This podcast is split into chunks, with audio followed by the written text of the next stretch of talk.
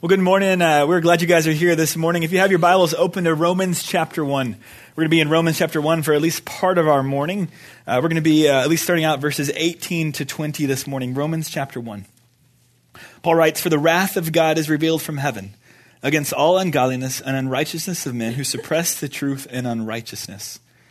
Because that which is known about God is evident within them, for God made it evident to them. For since the creation of the world, his invisible attributes, his eternal power, and divine nature have been clearly seen, being understood through what has been made, so that they are without excuse. You pray with me.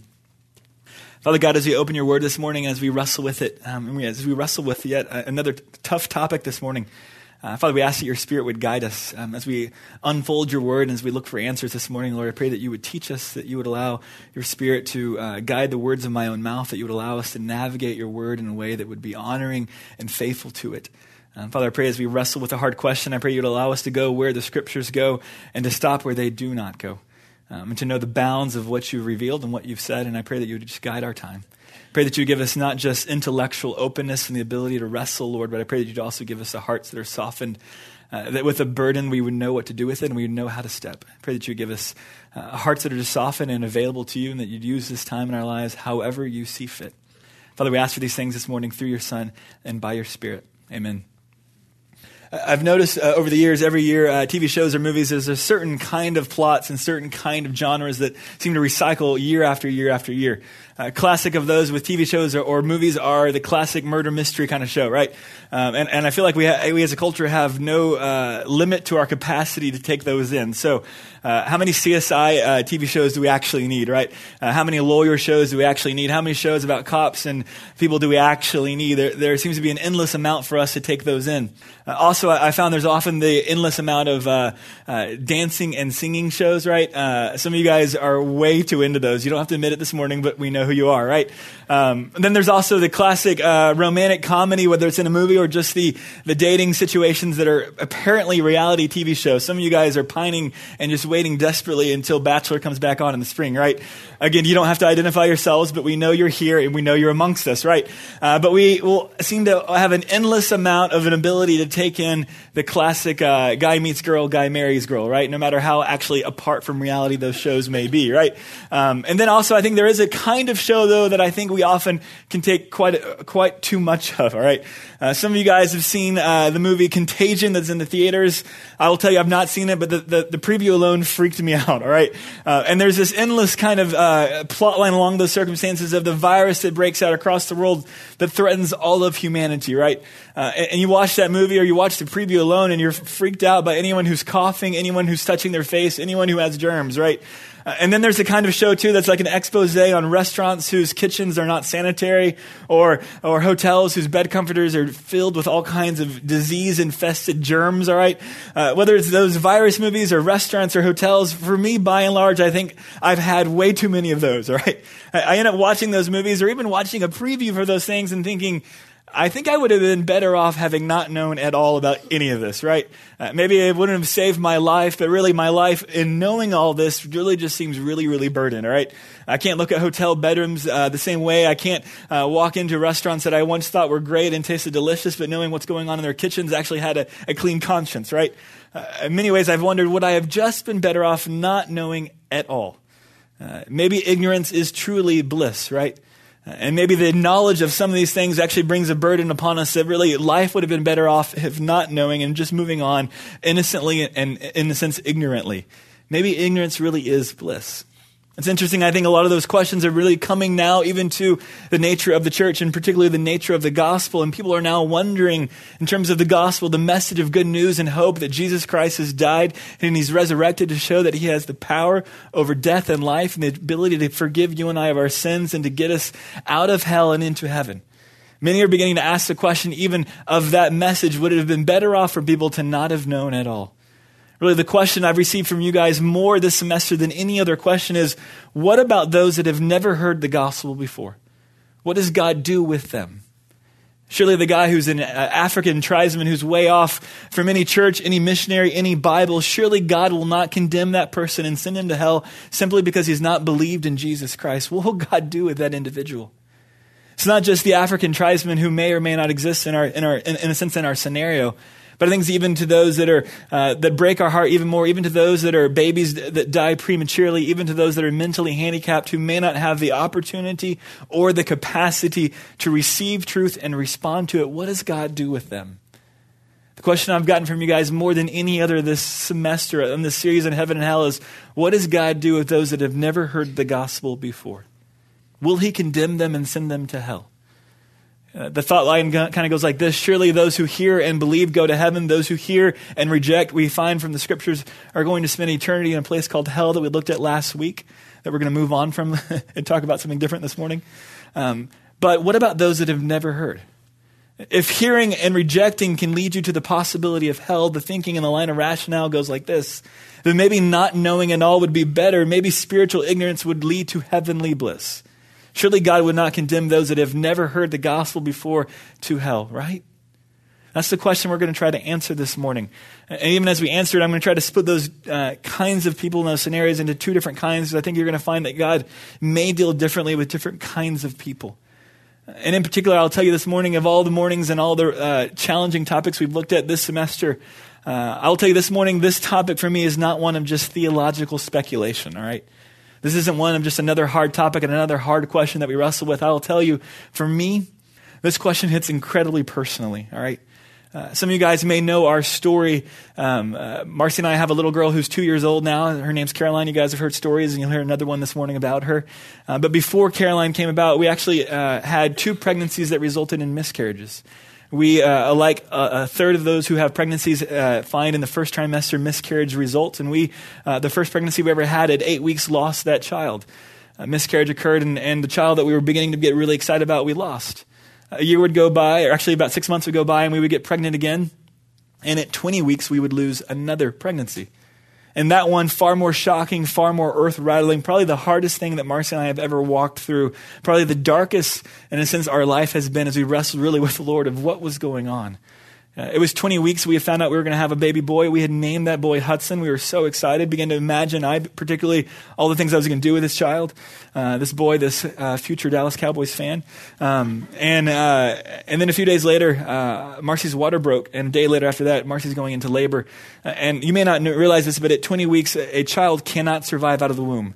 At 20 weeks, lung development has not even occurred, and so that child had zero chance for survival and yet we couldn't stop the labor, we couldn't stop delivery.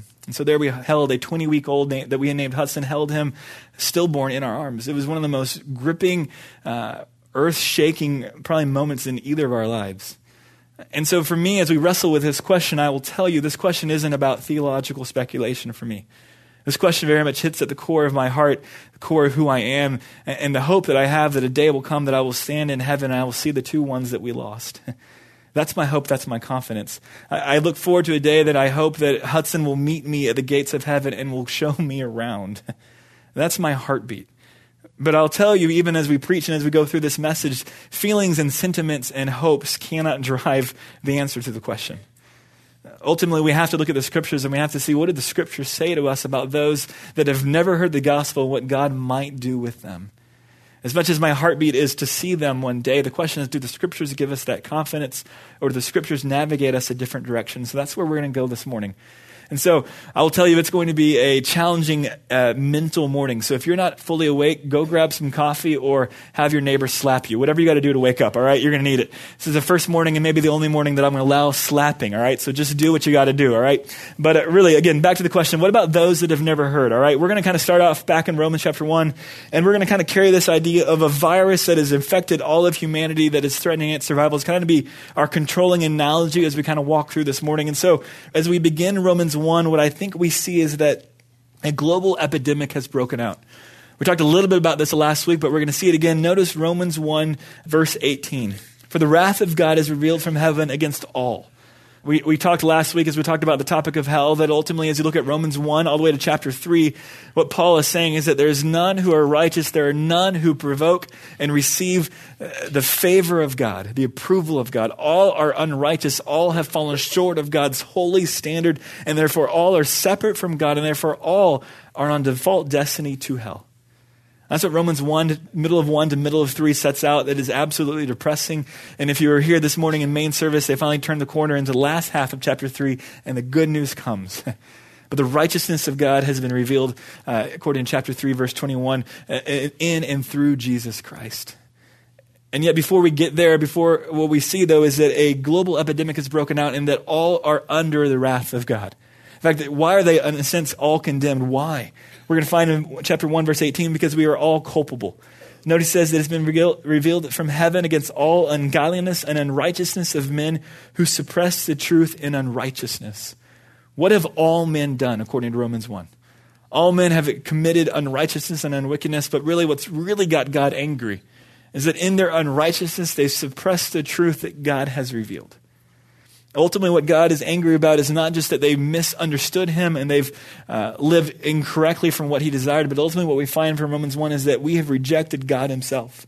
Notice chapter 1, verse 21. For even though they knew God, they did not honor him as God or give thanks, but they became futile in their speculations, and their foolish heart was darkened. Even though they knew God, we did not honor him as God. We rejected him. Verse 25, even more clearly, for they exchanged, humanity has exchanged the truth of God for a lie, and they've worshiped and served the creature rather than the Creator who is blessed forever and ever. Amen. Ultimately, the reason why you and I are under the wrath of God is because we have all rejected God. We've all said, I'll go my own way. I don't need you. Ultimately, according to the scriptures, we're all hostile against him.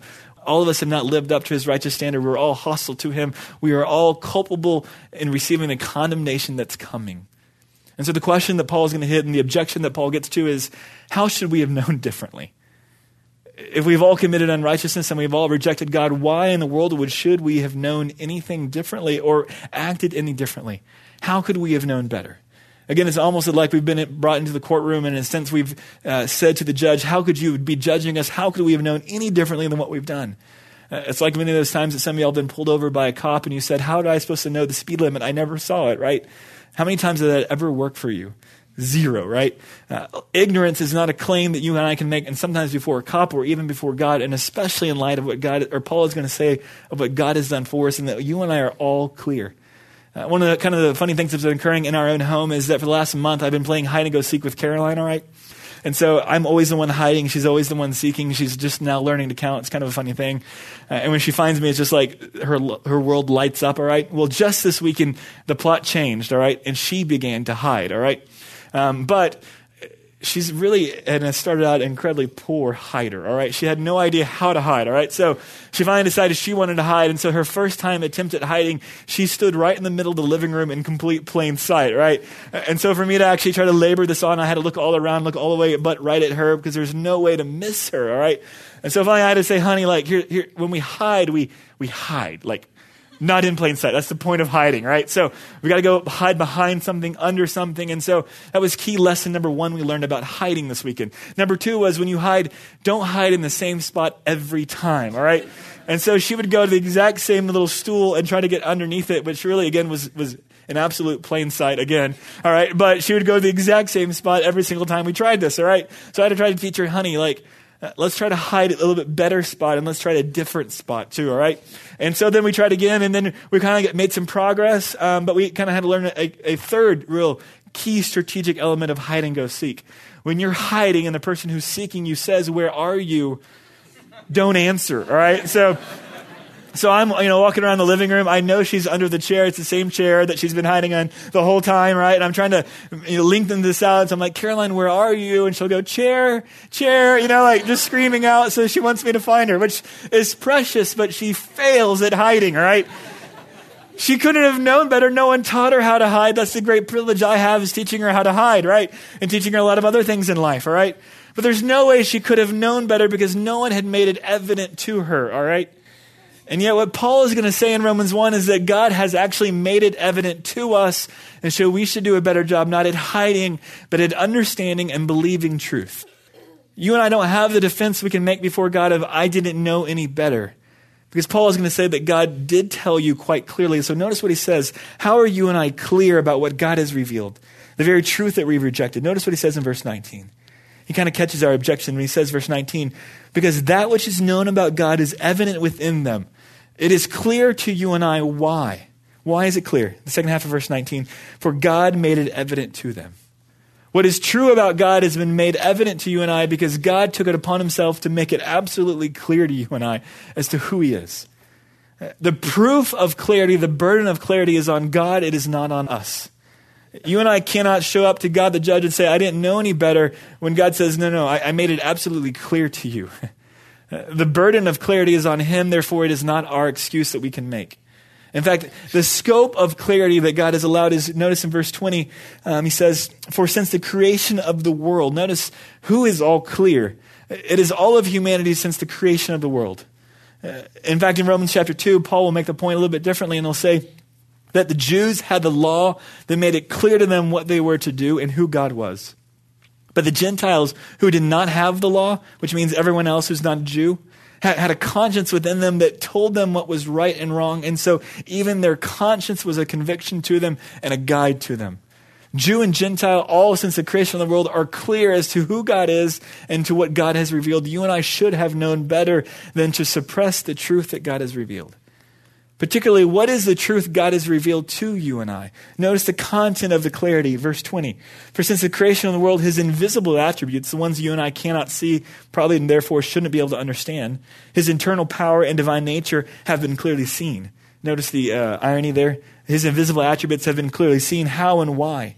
Being understood through what has been made. Creation itself that is visible to every single person that's been born and created in this world cries out to you and I as to the nature, the person of God. Paul will say of Romans 1 that particularly it's the eternal attributes, it's the divine nature of God that has been made seen that you and I should have grasped and should have understood. Yet Romans 1 makes it clear that what you and I all do is take what should have been clear and we reject it and we worship the creation, not the creator. We subvert it and we exchange the truth of God for a lie. And therefore, wrath and condemnation has come on all of humanity because we have rejected God. It's Romans 1. That is Foundation Bible 101. What is our condition before God? We're all born dead. We're born condemned in a sense because we have taken the revelation of God and rejected it, particularly God Himself, and have lived unrighteously. That which God has revealed to every single one of us, therefore, brings us to a place where we are without a defense. In fact, uh, Psalm 19 it makes it even clearer as to what creation has told us. The heavens are telling of the glory of God and their expanse is declaring the work of his hands. Day to day pours forth speech, and night to night reveals knowledge. Creation is pouring forth speech. It is not silent in what it is declaring as to who God is and to how God is. It is a strong testimony as to the character, the nature, and the purposes of God. And yet we all take what God has revealed to everyone and we reject it. That is what all of humanity does. And so the result of it is that you and I are all defenseless. Verse 20, the end of it. Therefore, you and I are without excuse. Wrath of God has been revealed against all of humanity, and you and I are all in a courtroom. And in a sense, it's as if our defense attorney has said, The defense rests, we call no witnesses because this is a, a open and shut case. This is done. There's no excuse. There's no justification. There's nothing we can offer up and say to God, uh, We should have known better. There's no way you can judge us. We are condemned before Him. We all are. And ultimately, that global epidemic is going to sweep across. And what we're going to find is that what God has revealed to all is enough to condemn them, to condemn all. And yet, He's going to reveal also, though, that there is a way out. There is an actual vaccine, if you will, to follow the analogy. As we kind of walk through this, the challenge is going to be, though, that what does that vaccine do? How does it come? And does all have it? And that's where a lot of us get to.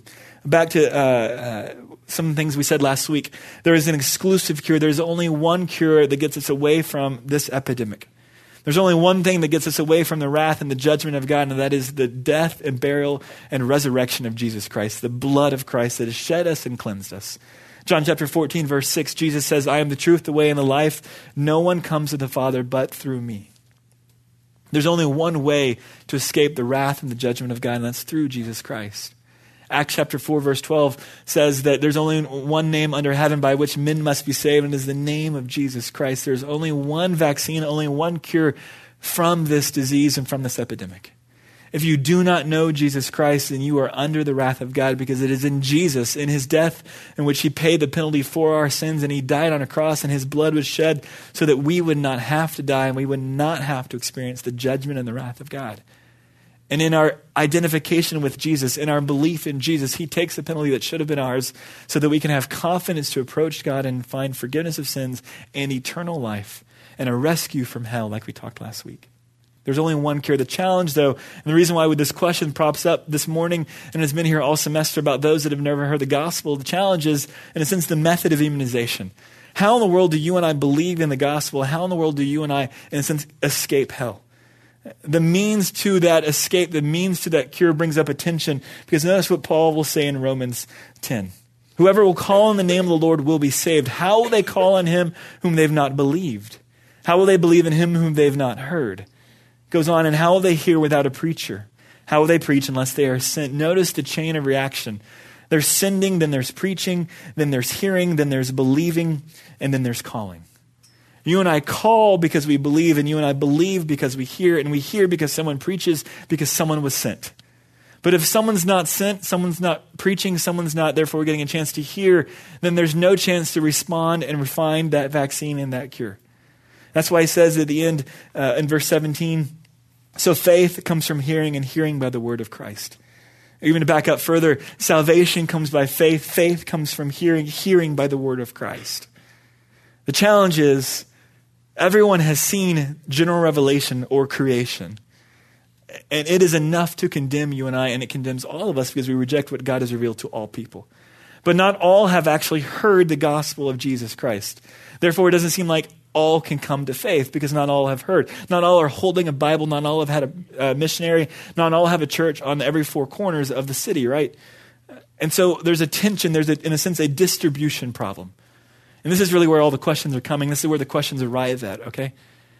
If what God has revealed to all is enough to condemn them, but what is enough to save them is something not all have, then how could God condemn those that don't have it, right? If what all have is enough to condemn them, but what we need is not provided to all, then how in the world can God judge those that don't have the gospel? Uh, and the scenario typically unfolds a little bit like this that there's a tribesman in Africa who's wanting to hear the gospel. He's wanting to believe in Jesus, but he never has a chance because a missionary never shows up. And so, how in the world would God judge that person? The question is, does that person exist? And we're going to kind of walk through. But as we look at this tension and look at in the sense of what is a distribution problem, let me kind of lay out a few basic assumptions, all right? A few basic assumptions that have to guard our answer. And it's this First of all, God desires that none perish. We know what God has revealed to all is enough to condemn them, but what God will bring some to salvation is only provided narrowly. We have to realize that God desires that none perish, all right? Assumption number one. Uh, 2 Peter chapter 3, verse 9, He is patient towards you, not wishing for any to perish, but for all to come to repentance. I think an underlying assumption as we try to answer this question is that God desires that none perish, all right? He's not delighting, He's not celebrating when some uh, uh, rejects Him and therefore spends eternity in hell. That, is, that does not delight the heart of God, all right? Second thing we have to realize is that God defends the defenseless. He always does. Uh, Matthew chapter 19, verse 14. Let the children alone, Jesus says, and do not hinder them from coming to me, for the kingdom of heaven belongs to such as these kingdom of heaven belongs to such as these. What exactly is Jesus saying there? Um, even when you go to passages like James chapter 1, as James speaks of undefiled religion for orphans and for widows, one of the things you see over and over again from the scriptures is that God always defends the defenseless. Those that don't have a defender, those that are under accusation, that have no opportunity, God is always their advocate. He's always their defender. Last thing, and this is the more challenging one, I think, is that God has declared for all everywhere to believe in Jesus. God has declared to everyone that they are to believe in Jesus. Where do I pull this from? Real critical passage comes in Acts chapter 17.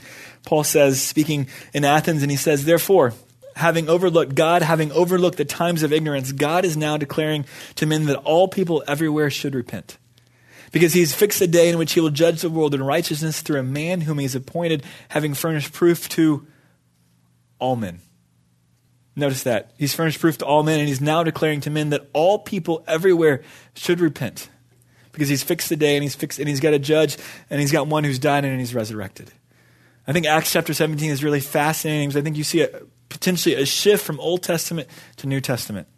Old Testament, Paul says God is now overlooking the times of ignorance, all right? Particularly as you look Old Testament and you look at New Testament, what we understand as to the truth of God is so much more further beyond what the, they could have understood in the Old Testament. There's a principle we call progressive revelation, meaning as you move from Genesis to Revelation, God is progressively revealing more and more truth to humanity. So, what Adam and Eve understood is, is uh, much smaller than what Abraham understood. What Abraham understood is much smaller than what David understood. What David understood is much smaller than what you and I understand today. God has progressively through history been revealing more and more to us. And yet, as we move from Genesis to Revelation, as we move from Old Testament to New Testament, God always judges and He always saves us on the basis of faith. There's not one way of salvation in the Old Testament, one way of salvation in the New Testament. There's always one unified way in which God redeems humanity. It is always by faith. Often, that which shifts from Old Testament to New Testament is the content of faith. Meaning, again, what they understood in, the Old Testament is different than what you and I understand in the New Testament. In the Old Testament, there's no way they could have understood that someone was going to uh, come of the flesh uh, uh, that was divine, that was going to die in the place of humanity, and whose sacrifice would provide payment for sins. They had glimpses of that, they had shadows of that in the Old Testament, but there's no way they could have grasped that with the full magnitude that you and I do today. And so, as God looked at the Old Testament saints, what he did is he accepted them on the basis of their response to what he had revealed that that revelation, that truth that he had unfolded to them based on their response, their belief and faith in it, so he redeemed them and so he saved them. Faith is always the means by which God redeems his people.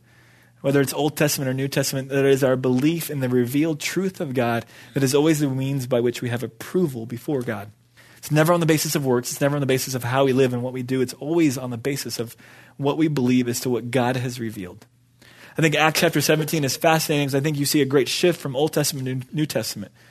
Old Testament is painted as times of ignorance. New Testament is painted as a period in time in which, and the church age that will follow, that you and I are in right now, is a period in which God has called all men everywhere to repent because he's furnished proof to all men.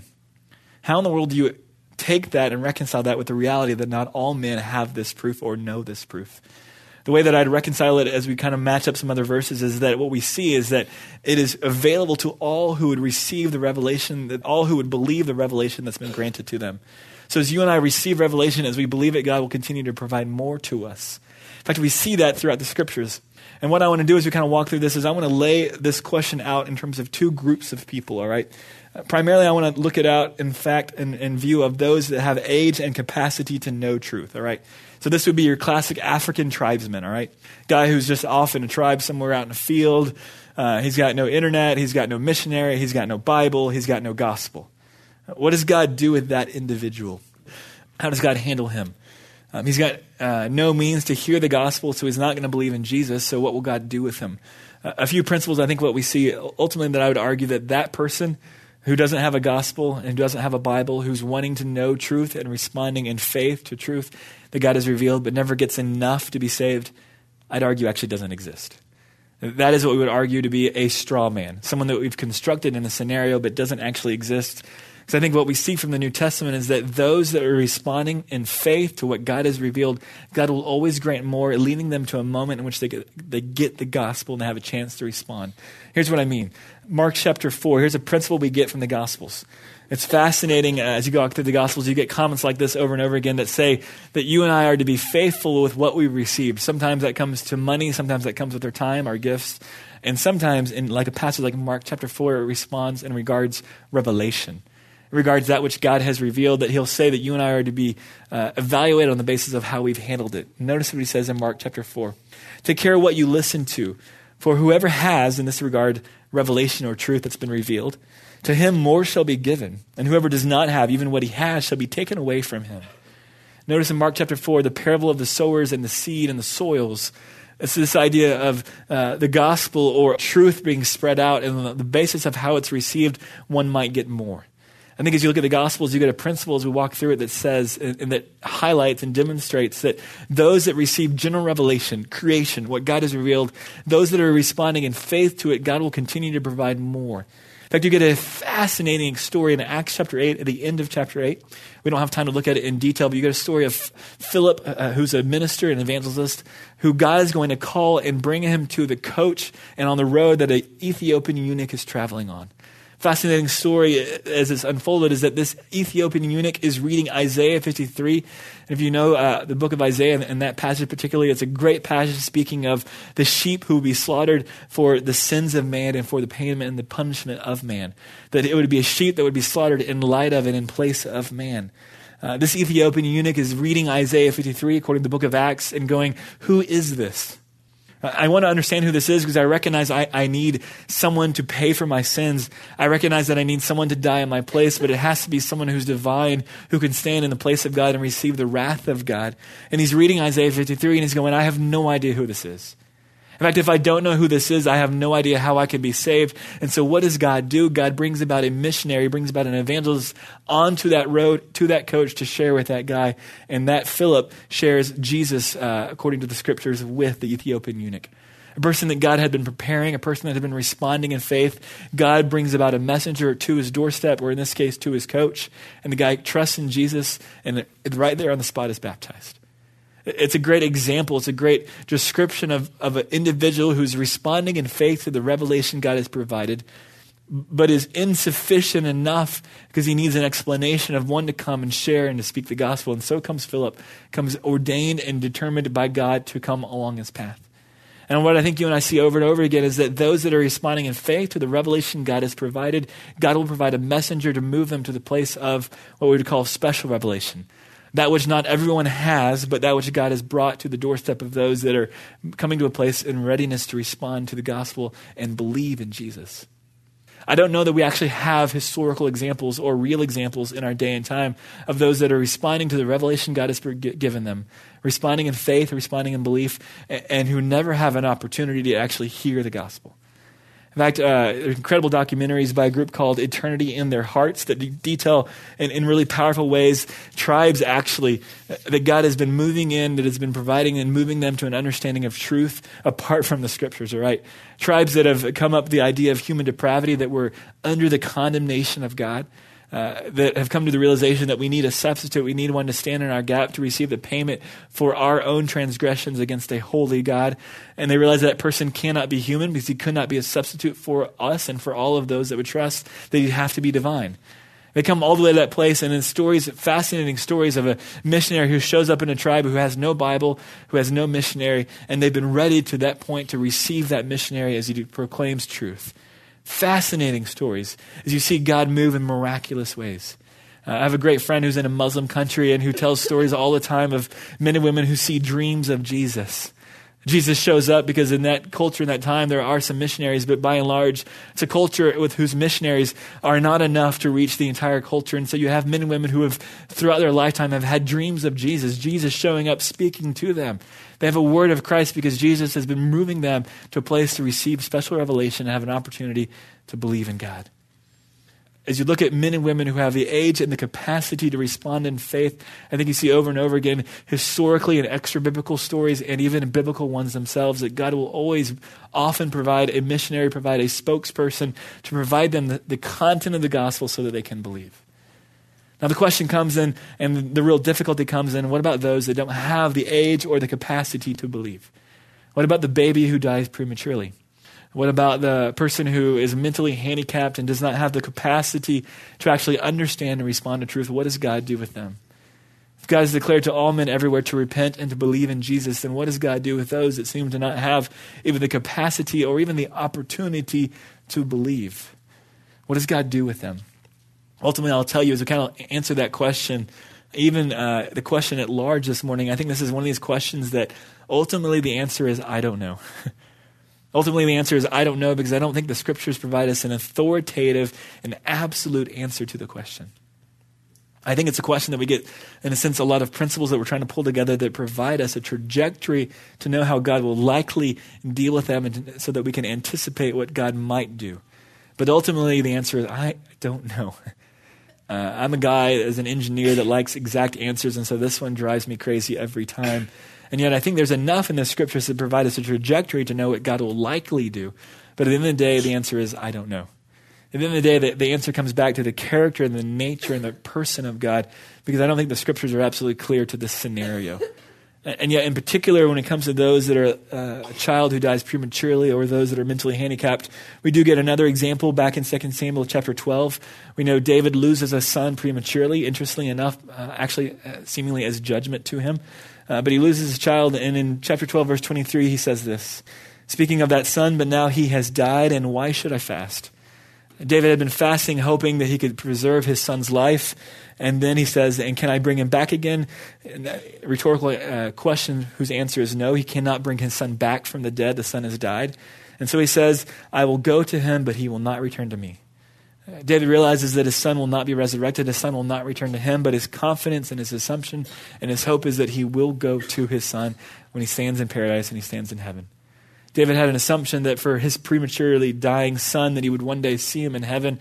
And again, it comes in a narrative and so you wonder is David right on with this? Ultimately, I don't know, but I think its inclusion in the biblical narrative is help for you and I. So I think it's a likely answer yes. I think those that are prematurely dying, those that are mentally handicapped who do not have the opportunity or the capacity to understand truth and respond to it, Though that they would fall under original sin and the condemnation of sin, ultimately I think God is gracious and He will forgive them and welcome them and reconcile them into His kingdom.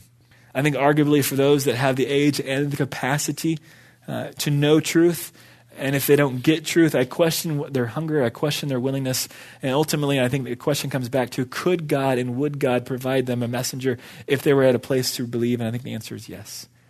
And ultimately, again, that's an answer I, I would argue, I would say again, I think it's yes. That, that God will condemn them because God could provide them an answer. And God, I think, in their rejection, even of general revelation, that that is enough to condemn them. And they stand condemned without an excuse. So the great question as we kind of wrap up then is what do we do with this? I think a lot of people have had this question. I think I might be answering it in ways that you didn't anticipate or, or maybe even in ways that you don't like. Uh, but let me kind of spin it to some practical angles of what do we do? Uh, ultimately, let me say, I think so many of y'all I've noticed this semester have this question. Uh, it was a question I wrestled with in college. It was a question I wrestled with in seminary. I think a lot of people have it. I think in light of how many people have it, I want to spin the question around and, and ask, in light of our having the question, what do we do with it? If so many of us are that concerned with those that don't have the gospel and don't have means to hear the gospel, uh, then let me challenge us to do more than just ask the question, right? If so many of us are logically or theologically burdened by the reality of the fact that God might judge and condemn to hell those that have never heard the gospel, then my hope is our burden moves us to do far more than just ask the question, right? My hope, and, and where we kind of wrap up a little bit this morning, is similar to last week in the light of what hell is and how it looks. Uh, that we end this morning a little bit like last week, and, and I challenge us if we're burdened for those that may not have the gospel, let's get out there and share the gospel, right? Uh, if we're not 100% clear of the answer, then we sure as heck better be motivated to get out there and be the ones who are speaking it and sharing it. Similar to where we ended last week, in light of what hell is, uh, then our hearts ought to be burdened, our hearts ought to be compassion to be the ones out there to be speaking a message of hope. A message that for some is not within their reach and for some is not within uh, their chance to hear. In many ways, the answer to the question may be you. The fact that you're answering or asking the question may be the very means by which God is moving you to be part of the solution. That you would be one who would take the gospel places that have never heard it. And I'll tell you, uh, part of my gifting, part of my passion really is teaching. All right, I love to teach. I love a Bible study. I love even particularly interactive Bible studies far more than a sermon, all right? But I'll tell you, having spent a couple years in East Asia, having been in Muslim countries as well, uh, there is nothing like sitting there with an individual who's never heard the gospel ever in their life. And they think that Jesus is Santa Claus, right? And you have the opportunity to kind of be the first one ever to share with them. It's like skiing down a slope that is completely pristine because no one has been on it before. And you have the first opportunity and the first chance ever to share the gospel with them. There is nothing like that. In many regards, that, that may be right here on campus at Blinn or A&M, but I can guarantee you it is very much the case overseas.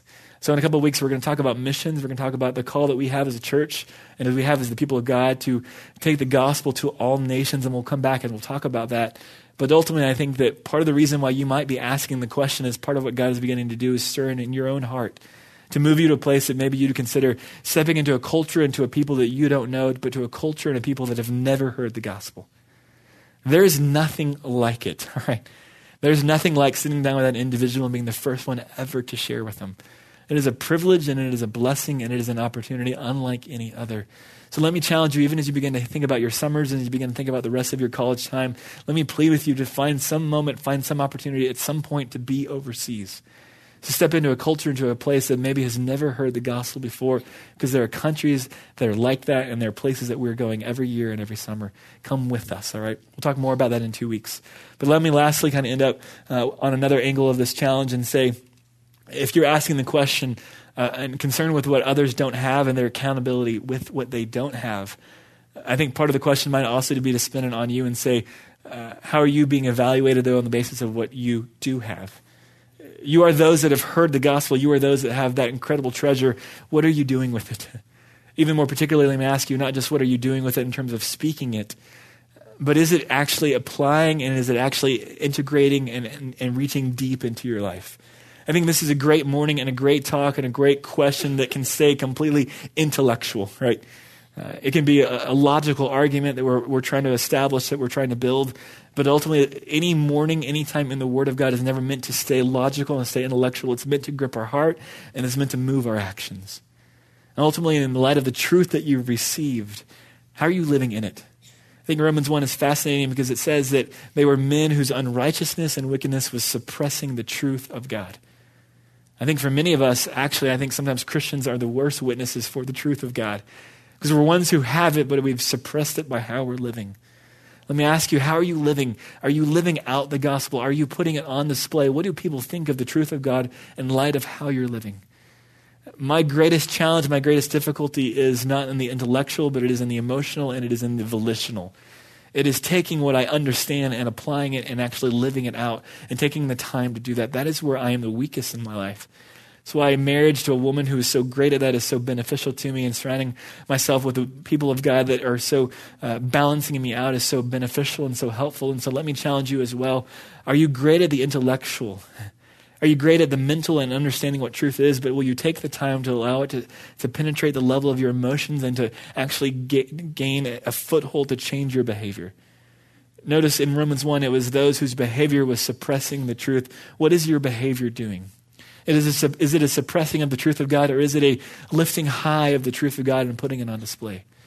I think for all of us, we have areas of hypocrisy in our life, areas where the truth of God has not yet really reached in and, and brought change to. Me challenge you, spend some time with the Lord this week and ask Him, hey, where is it that my life really is not, uh, in a sense, aligned with what you have revealed? Where is my life in its behavior suppressing the truth as you revealed it to be? And how can I bring about change? It takes some courage to actually go before the Lord and to have that kind of moment where you say, Lord, hey, look at my life, examine my heart, and reveal to me where I need to change. I want to challenge you as we walk away from a morning like this that can be so intellectual uh, that you not let it stop there. If we're so concerned with what, how God will deem accountable those that do not have truth, the greater question for you this morning might be how does God deem you accountable with the truth you do have?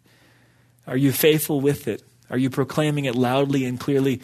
And are you living uh, aligned with it as well? Is your life a living testimony of the truth God has revealed, or is it a suppression and a blanket over that?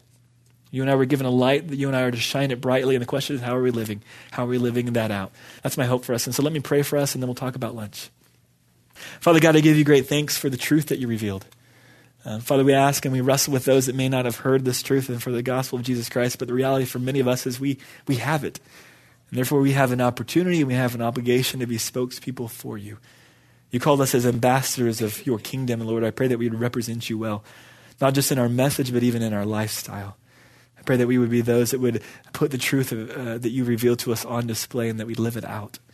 Uh, that the way that we live, the way that we speak, the way that we date, the way that we uh, do school, that every arena of our life, Lord, I pray that our faith would dictate it.